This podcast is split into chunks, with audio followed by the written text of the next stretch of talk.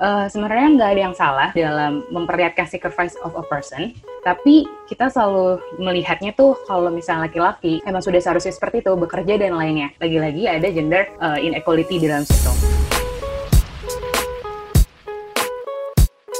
Selamat datang di Dialog in Dialog tempat kita membahas tren terbaru komunikasi dan public relations. Ngobrol bareng Koms Expert serta industry leaders. Dialog in Dialog adalah podcast dari Dialog Communications. Oke, artikel hari ini itu bahasnya tentang The Great Sacrifice, Why Are Women Meant to Choose Between Family and Career in Ads. Ini sebenarnya bahasannya udah sering, cuma si relate lah sampai sekarang. Ini sumbernya pure dari Campaign Asia, tapi mengutip dari Kelly uh, Lewo sebagai manajer di Aware. Jadi seperti yang kita ketahui sebenarnya perempuan itu kan seharusnya bisa bebas, bisa melakukan apa pun yang dia mau tanpa harus merasa bersalah, membenci diri dia atau takut ketika dia melakukan multiple roles. Tetapi berdasarkan R3 dan Singapore Angel Aware ini, yang tadi dipunyai Kelowo, dia dia tuh melihat bahwa masih banyak perempuan itu harus dipotretkan sebagai dia harus mengorbankan banyak hal, dan masih banyak brand yang menunjukkan storyline seperti ini. Bahwa perempuan itu role-nya itu harusnya sebagai istri atau caregiver dan lain-lainnya. Padahal walaupun uh, di Singapura sendiri jumlah wanita yang sudah bekerja itu menaik uh, naik uh, sekitar satu persenan dan ini tuh dari 200 ads yang diteliti dari 2008 sampai 2020 itu masih memperlihatkan bahwa kita tuh bekerja iya tapi ada underlying them of sacrifice was apparent. Jadi masih ada frame bahwa butuh pengorbanan loh kalau gue harus bekerja seperti itu. Salah satunya studi case yang dikasih lihat di sini adalah iklan Apple Ads 11, iPhone 11 di Cina. Waktu kalau personally nonton itu di awalnya sinematikanya sangat bagus dan ketika dia bilang this is recorded by, eh, this is shot by iPhone 11 Pro, kalau secara dari sisi orang-orang yang suka Apple dia akan bilang wah bagus banget, udah kayak ngerekam pakai kamera kamera film lah karena jernih jernih banget. Tapi di dalamnya dia bawa tema sacrifice ini lagi. Jadi temanya seorang perempuan dia mau bekerja sebagai supir taksi, tapi dia harus bawa anaknya. Sedangkan si ibunya melarang, ibu yang di tengah ini, neneknya itu melarang sampai si anak ini akhirnya pergi dari rumah. Itu juga menurut menurut aku selain media mendukung juga berarti media juga mendukung nilai-nilai konstruksi sosial ataupun budaya masih bilang bahwa perempuan tuh gak bisa mandiri, perempuan gak bisa bawa anak. Karena di iklan ini diperlihatkan masih ada orang-orang yang penumpangnya pun gak mau naik karena ada anaknya, dia bawa anaknya di sini terlihat wah terharu. Emosionalnya kayak bagus banget. Tapi di balik itu semua itu tanpa secara langsung memberikan efek psikologi kepada perempuan bahwa ya kita kerja tapi kita juga harus merasa bersalah nih. Anak kita jadi nggak punya waktu buat main nggak punya waktu lainnya karena saya harus bawa dia ke tempat bekerja dan Apple nyatanya masih menggunakan pendekatan ini di iklan terbaru di Cina. Tapi di YouTube itu udah sampai 3 juta lebih dan komennya di turn off. Uh, jadi belum tahu nih apakah 3 juta itu pro atau uh, banyak yang nggak uh, suka sama iklan ini sebenarnya.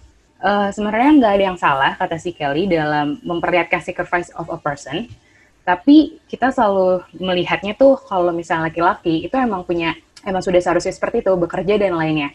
Padahal bisa jadi ayah, uh, ayah ataupun laki-laki lainnya itu harus memilih harus mengorbankan bidang lainnya sama seperti yang perempuan ini lakukan. Lagi-lagi ada gender uh, inequality di dalam situ yang sebenarnya lama-lama masyarakat melumrahkan hal tersebut. Uh, lalu sebenarnya itu good effect ya, bahkan sekelas Apple pun melakukan iklan tersebut. Tapi jadinya itu it's reflective of real life injustice and constraints. Jadi lagi-lagi ya perempuan itu slotnya sedikit ya perempuan tuh akan merasa bersalah kalau misalnya dia bekerja dan juga merawat anak. Seperti misalnya kita melihat itu di semua aspek. Jadi maksudnya iklan ini pun teraplikasi sangat nyata di dalam kehidupan. Bahkan dari uh, dari dulu sampai sekarang udah ada pop culture dengan berbagai perubahan yang ada, itu juga proporsi wanita itu masih sedikit. Misalnya di Singapura juga boards and government-nya berdasarkan Kelly Law itu juga masih sedikit. Dan di sini saya tambahin data, kalau di Indonesia juga sama, di parlemen kita slotnya masih 30% hingga saat ini. Berarti masih memang tidak bisa menampik bahwa patriarki memang masih banyak di Indonesia.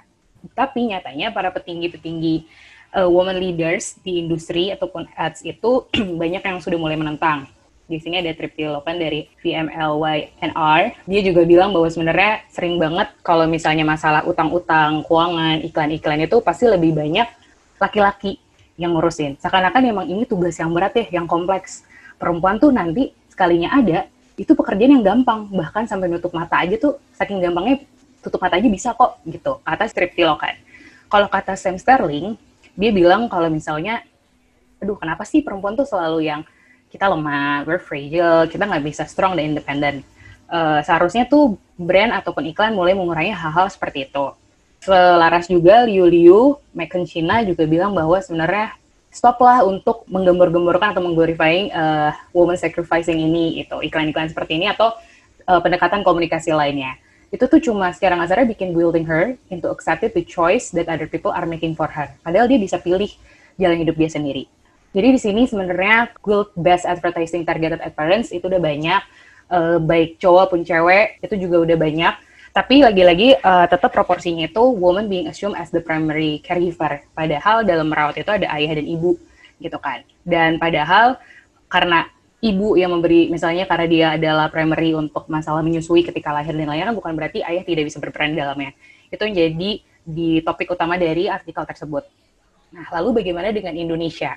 Jadi baru-baru ini tuh ada dari Mas Roy Taniago, dia orang remote TV, petinggi remote TV, dia bikin thread gitu, kayak gimana sih orang-orang keluarga itu di, di media itu disosialisasikan dalam pemahaman pembagian gender itu.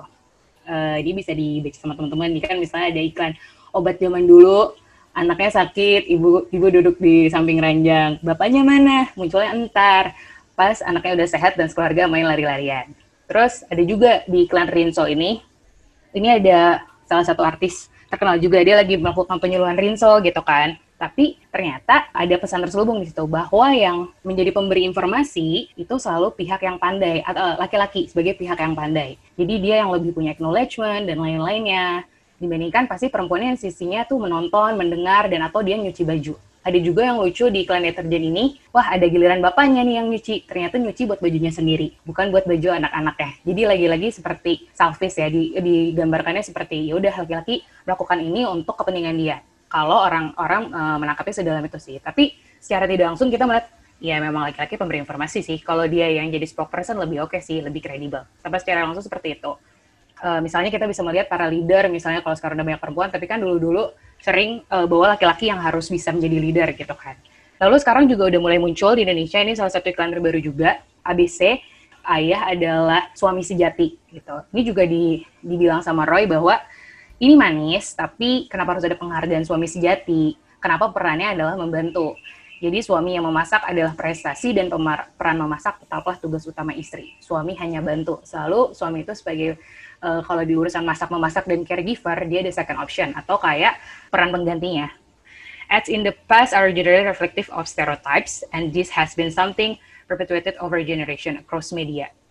Jadi ini seperti apa ya? Tidak salah, tapi ini safe approach. Jadinya membuat, apalagi kan sekarang udah banyak millennials, mom, generasi-generasi kita yang sudah mulai melek bahwa wanita juga bisa kok sambil bekerja dan lainnya. Uh, harusnya brand bisa melihat opportunity lain tidak hanya menggunakan pendekatan aman seperti ini atau iklan-iklan zaman dulu. Sebenarnya brand-brand di Indonesia udah banyak yang melakukan empowerment. Salah satunya hijab, dia bawa dari bawa cerita beberapa perempuan di Indonesia yang uh, mengalami kesusahan antara memilih peran dan juga mimpi dia. Seperti salah satunya di cerita hijab brand hijab di Indonesia yang cukup terkenal sama Dian Pelangi. Salah satu testimoninya bilang kalau misalnya waktu itu saya bawa anak saya ke investor. Investornya bilang, oh kamu bawa anak ke kantor. Ya udah deh, nggak jadi saya kasih. Sampai segitunya.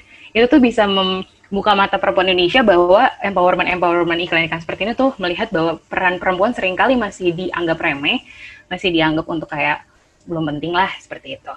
Uh, tapi masih brand-brand yang mengangkat tuh masih brand-brand perempuan juga, maksudnya seperti beauty dan juga uh, brand seperti ini di bawah adalah Pantene. Jadi dia bikin siapa bilang nggak bisa. Ini uh, banyak melibatkan influencer seperti Shah dan juga tokoh besar seperti Nachoa. Dan ini dia banyak cerita sih gimana perempuan itu juga dilema harus mengurus anak dan lainnya, tapi dia merepresentasikan bahwa suami saya juga ikut serta dalam jaga anak gitu. Jadi perempuan juga bisa kok untuk bisa punya multiple roles tanpa harus merasa bersalah. Jadi sebenarnya udah ada beberapa brand yang mencoba pendekatan without guilt feeling tadi. Jadi sebenarnya ada beberapa hal yang bisa dilakukan brand ke depannya untuk melihat ini opportunity dan standpoint dia bahwa perempuan tuh bisa kok keluar dari comfort zones mereka harus bisa untuk mencapai cita-cita mereka dan lainnya tanpa harus merasa bersalah. Karena ini akan lebih relate sekarang dengan banyaknya millennial woman dan juga apa ya jadi membantu si brand ini untuk gain better traction. Jadi jangan sampai para brand tuh karena berusaha untuk bermain aman, menghilangkan kesempatan emas ini, di mana si brand itu stand untuk bisa mempotret atau empower woman-woman di Indonesia, para perempuan di Indonesia yang bekerja di luar rumah, bahwa mereka nggak apa-apa kok untuk kerja di, rumah, di luar rumah, atau menjadi ibu rumah tangga adalah bukan pilihan yang pengorbanan, karena memang itu pilihan dari si ibu dan dia bangga akan hal itu. Yang sekarang masih sering jarang terlihat itu adalah diapers uh, and milk brands. Itu masih sering banget kalau misalnya urusan susu anak-anak tuh pasti ibu atau diapers tuh uh, ibu juga. Ini akan sangat menarik bila brand-brand tersebut berani untuk menaruh si ayah menjadi salah satu pemeran utama iklannya dalam beberapa iklan, misalnya ada beberapa series ataupun iklan akan keluar dengan menaruh eh, laki-laki uh, di dalam uh, iklan tersebut. Jadi itu akan lebih apa ya, mengencourage para woman kalau oh ya memang kesetaraan gender tuh ada. Terlebih lagi bahwa tidak menampik banyak single parent, single father juga yang berjuang saat ini sehingga uh, realita tuh seharusnya tidak melihat bahwa perempuan cuma bisa diem-diem aja. Karena ketika dia nanti kenapa-napa itu tetap perlu ayah uh, uh, ketika ayahnya kenapa-napa atau istrinya kenapa-napa mereka juga bisa secara independen. Dan woman tidak lagi dipotret sebagai fragile dia lemah dan lainnya karena dia udah terbiasa independen. Dan media juga berusaha untuk mengkonstruksi itu sehingga ini salah satu kesempatan yang bagus sih untuk digunakan oleh brand.